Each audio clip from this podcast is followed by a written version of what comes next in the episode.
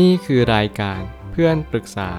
เป็นรายการที่จะนำประสบการณ์ต่างๆ มาเล่าเรื่องร้อยเรียงเรื่องราว ให้เกิดประโยชน์แก่ผู้ฟังครับ สวัสดีครับผมแอดมินเพจเพื่อนปรึกษาครับ วันนี้ผมอยากจะมาชวนคุยเรื่อง มิตรภาพนั้นขึ้นอยู่กับความไว้ใจกัน ข้อความทวิตจากดาไลลามะ ได้เขียนข้อความไว้ว่า มิตรภาพนั้นขึ้นอยู่กับความไว้ใจซึ่งกันและกัน และความไว้ใจซึ่งกันและกันนั้น ขึ้นอยู่กับความรู้สึกที่เชื่อมโยงกันอย่างเหนียวแน่น โดยคำนึงเกี่ยวกับความสุขของคนอื่นๆ รอบตัว จงเป็นคนที่มีความจริงต่อใจ มีความสุจริต และจิตใจที่ควรค่าแก่การงาน การสร้างความห่วงใยซึ่งกันและกันนั้น คือเป้าหมายพื้นฐานของมนุษย์ทุกคน ให้คิดว่าอนาคตจะมีอะไรที่พอเป็นไปได้บ้าง ไม่จำเป็นต้องคำนึงสิ่งที่ล่วงเลยมาแล้ว เมื่อไหร่ก็ตามที่เราอ่านข้อความทวิตนี้ เราก็จะตระหนักรู้ได้ว่า สิ่งใดก็ตามที่มีค่าและมีความสำคัญอย่างมหาศาลมากที่สุด อาจจะไม่ใช่สิ่ง ที่มันล่วงเลยไปแล้ว แต่มันอาจจะเป็นสิ่งที่เรายังคงอยู่กับมัน เรายังรักษามันได้อยู่ และเราจะทำยังไง ให้สิ่งนั้นเนี่ยเป็นสิ่งที่เราสามารถที่จะยืดเวลาออกไปได้นานที่สุด แล้วก็รักษามันได้นานที่สุด แต่มิตรภาพนั้นนะคืออะไร หลายคนก็คิดว่าการมีเพื่อนเยอะ การมีแฟนเยอะหรือว่าอะไรก็แล้วแต่ หรือว่ามีคนที่รักเรามาก นั่นคือหมายความว่ามีมิตรภาพที่ดี แต่ความหมายจริง ๆ อาจจะไม่ใช่แบบนั้นก็ได้ คุณจะต้องเรียนรู้ที่จะเข้าใจแล้วก็ ตระหนักรู้เกี่ยวกับการที่จะมีมิตรภาพจริง ๆ เชื่อมโยงกันจริง ๆ แล้วก็เราต้องรู้ว่าอะไรคือเป้าหมาย พื้นฐานของมนุษย์ทุกคน ที่เราต้องนำไปปฏิบัติใช้ และกำหนดให้เป็นหนทางหลักของชีวิตเราให้ได้ ผมเลยตั้งคำถามขึ้นมาว่า ความไว้ใจซึ่งกันและกันเป็นพื้นฐานที่พึงมี ตราบใดที่ยังมีสิ่งนี้อยู่ โลกก็จะสงบร่มเย็นอย่างแน่นอน เมื่อไหร่ก็ตามที่เราเรียนรู้ว่า ความไว้ใจซึ่งกันและกันเนี่ยมันมีประโยชน์ก็ต่อเมื่อ เรา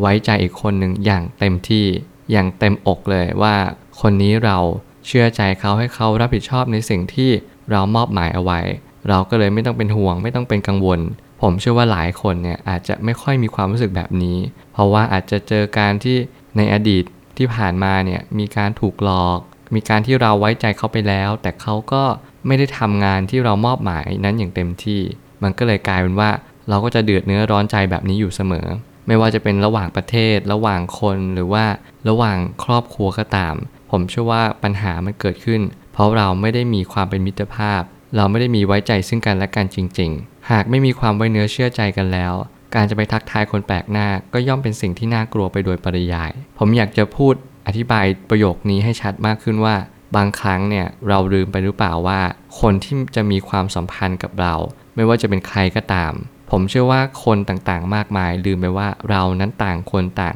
เป็นคนแปลกหน้าซึ่งกันและกัน ไม่ว่าจะเข้าไปในโรงเรียนเจอเพื่อนใหม่ นั่นคือคนแปลกหน้า ไม่ว่าจะเจอครูที่โรงเรียนนั่นคือคนแปลกหน้า แม้กระทั่งเราเกิดมาบนโลกใบนี้ พ่อแม่เราก็คือคนแปลกหน้าสำหรับเราเช่นเดียวกัน แต่ทุกคนพยายาม สร้างสายสัมพันธ์ สร้างสายใยรัก เพื่อให้ถักทอเกิดกระบวนการไปว่า เออเนี่ยคนนี้เป็นคนที่เขาเป็นพ่อเป็นแม่นะ คนนี้เป็นเพื่อนนะ เป็นคุณครูนะ แบบนี้มากกว่า ผมเชื่อว่าคนเราอะเราต้องให้โอกาสซึ่งกันและกัน เราต้องดูก่อนว่าคนนี้เขาเข้ามาแบบไหน ด้วยการสังเกต ด้วยการใช้ความรู้สึกแรก เขาเรียกว่าการประทับใจแรกละกัน เหมือนกับเรารู้สึกว่าคนคนนี้เขาไม่มีพิษมีภัยกับเราแน่นอน ไม่ว่าจะเป็นการพูดจาหรือว่าการแสดงสีหน้าท่าทางอะไรต่างๆ และผมเชื่อว่าการที่เราพยายามไว้ใจคนแปลกหน้าไปก่อนเนี่ยมันทำให้เรา เปิดใจกว้างแล้วก็มีความจริงใจ เหมือนมีความอิ่มใจเป็นพื้นฐาน เมื่อไหร่ก็ตามที่เราคิดคำนึงถึงผู้อื่นเสมอ เราก็จะสามารถมีความสุขในชีวิตได้ ณตอนนั้นเลย นี่มันคือเคล็ดลับง่าย ๆ ที่เราจะมีความสุข ดื่มด่ำกับชีวิตณปัจจุบัน แล้วก็สามารถที่จะมีความสุข อยู่ท่ามกลางสังคมที่สงบสุขบ้าง แล้วก็วุ่นวายบ้าง ผมเชื่อว่าหลายๆ คนอาจจะอยู่ในสังคมที่ไม่ได้สงบมาก แล้วก็อาจจะสงสัยแล้วก็กังขาสิ่งที่ผมพูดว่า เราจะไว้ใจคนอื่นได้ยังไง การไว้ใจนี้ไม่ใช่ไว้ใจให้เขามาทำร้ายเรา แต่เราไว้ใจเขา เพราะว่าเขาก็เป็นเพื่อนมนุษย์เหมือนกัน เขาก็ย่อมมีกิเลสคล้ายๆ กับเรา เช่นโลภโกรธหลง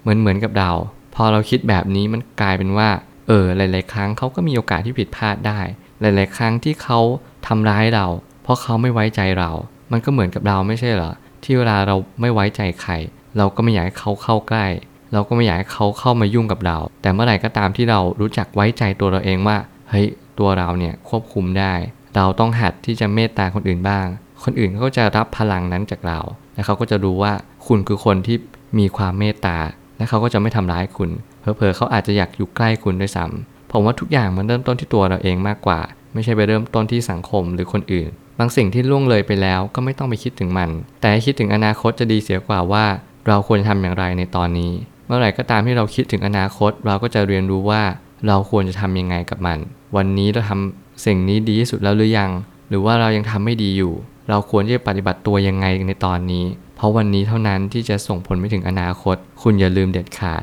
อย่าคิดว่าอนาคตของคุณเกิดขึ้นจากสิ่งที่เรียกว่าลอยๆ หรือว่าสุ่มเอา มันไม่ใช่ อะไรที่มันผ่านพ้นมาแล้วเหมือนเช่น อดีตก็ตาม อย่างที่ผมย้ำเตือนเสมอว่าอดีตมันไม่สามารถทำร้ายเราได้แล้ว มันเป็นเพียงแค่ความทรงจำ ไม่ว่าคุณจะมีประสบการณ์เลวร้ายในอดีต ที่เลวร้ายมากๆ ที่ไม่อยากจดจำนั่นเหลือเพียงแค่ความทรงจำเท่านั้น อย่าหลงอินไปกับมันว่ามันจะต้องกลับมาอีก ถึงมันจะกลับมา คุณแค่เตรียมตัวรับมัน อย่าไปคิดถึงมันแล้วก็คร่ำควญถึงมันมากมาย เริ่มต้นใหม่ซะ สุดท้ายนี้จะดับความวุ่นวายก็ต้องดับที่เหตุ เหตุของความวุ่นวายคือความเห็นแก่ตัว จงลดความเห็นแก่ตัว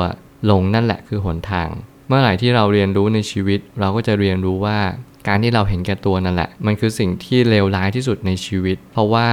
ความเลวร้ายเนี่ยมันไม่ได้เกิดจากสิ่งภายนอก แต่มันเกิดจากสิ่งภายใน คุณต้องมีความจริงใจต่อกันและกัน มีความไว้ใจซึ่งกันและกัน สิ่งเหล่านี้มันทำให้โลกเราน่าอยู่ขึ้นจริง ๆ ผมอยากให้ทุกคนลองมีมิตรภาพกับตัวเอง ลองรักตัวเองจริง ๆ ถึงแม้จะไม่มีใครรักเราก็ปล่อยเข้าไป แต่เราต้องรักตัวเราเอง เราจงเป็นมิตรกับตัวเอง ด้วยการ ทำสิ่งที่ดีในทุกๆวัน พูดในสิ่งที่ดีในทุกๆวัน และอย่าลืมคิดดีในทุกๆวัน ผมเชื่อทุกปัญหาย่อมมีทางออกเสมอ ขอบคุณครับ รวมถึงคุณสามารถแชร์ประสบการณ์ ผ่านทาง Facebook Twitter และ YouTube และอย่าลืมติด Hashtag เพื่อนปรึกษาหรือ f r ร e n d t a l k ด้วยนะครับ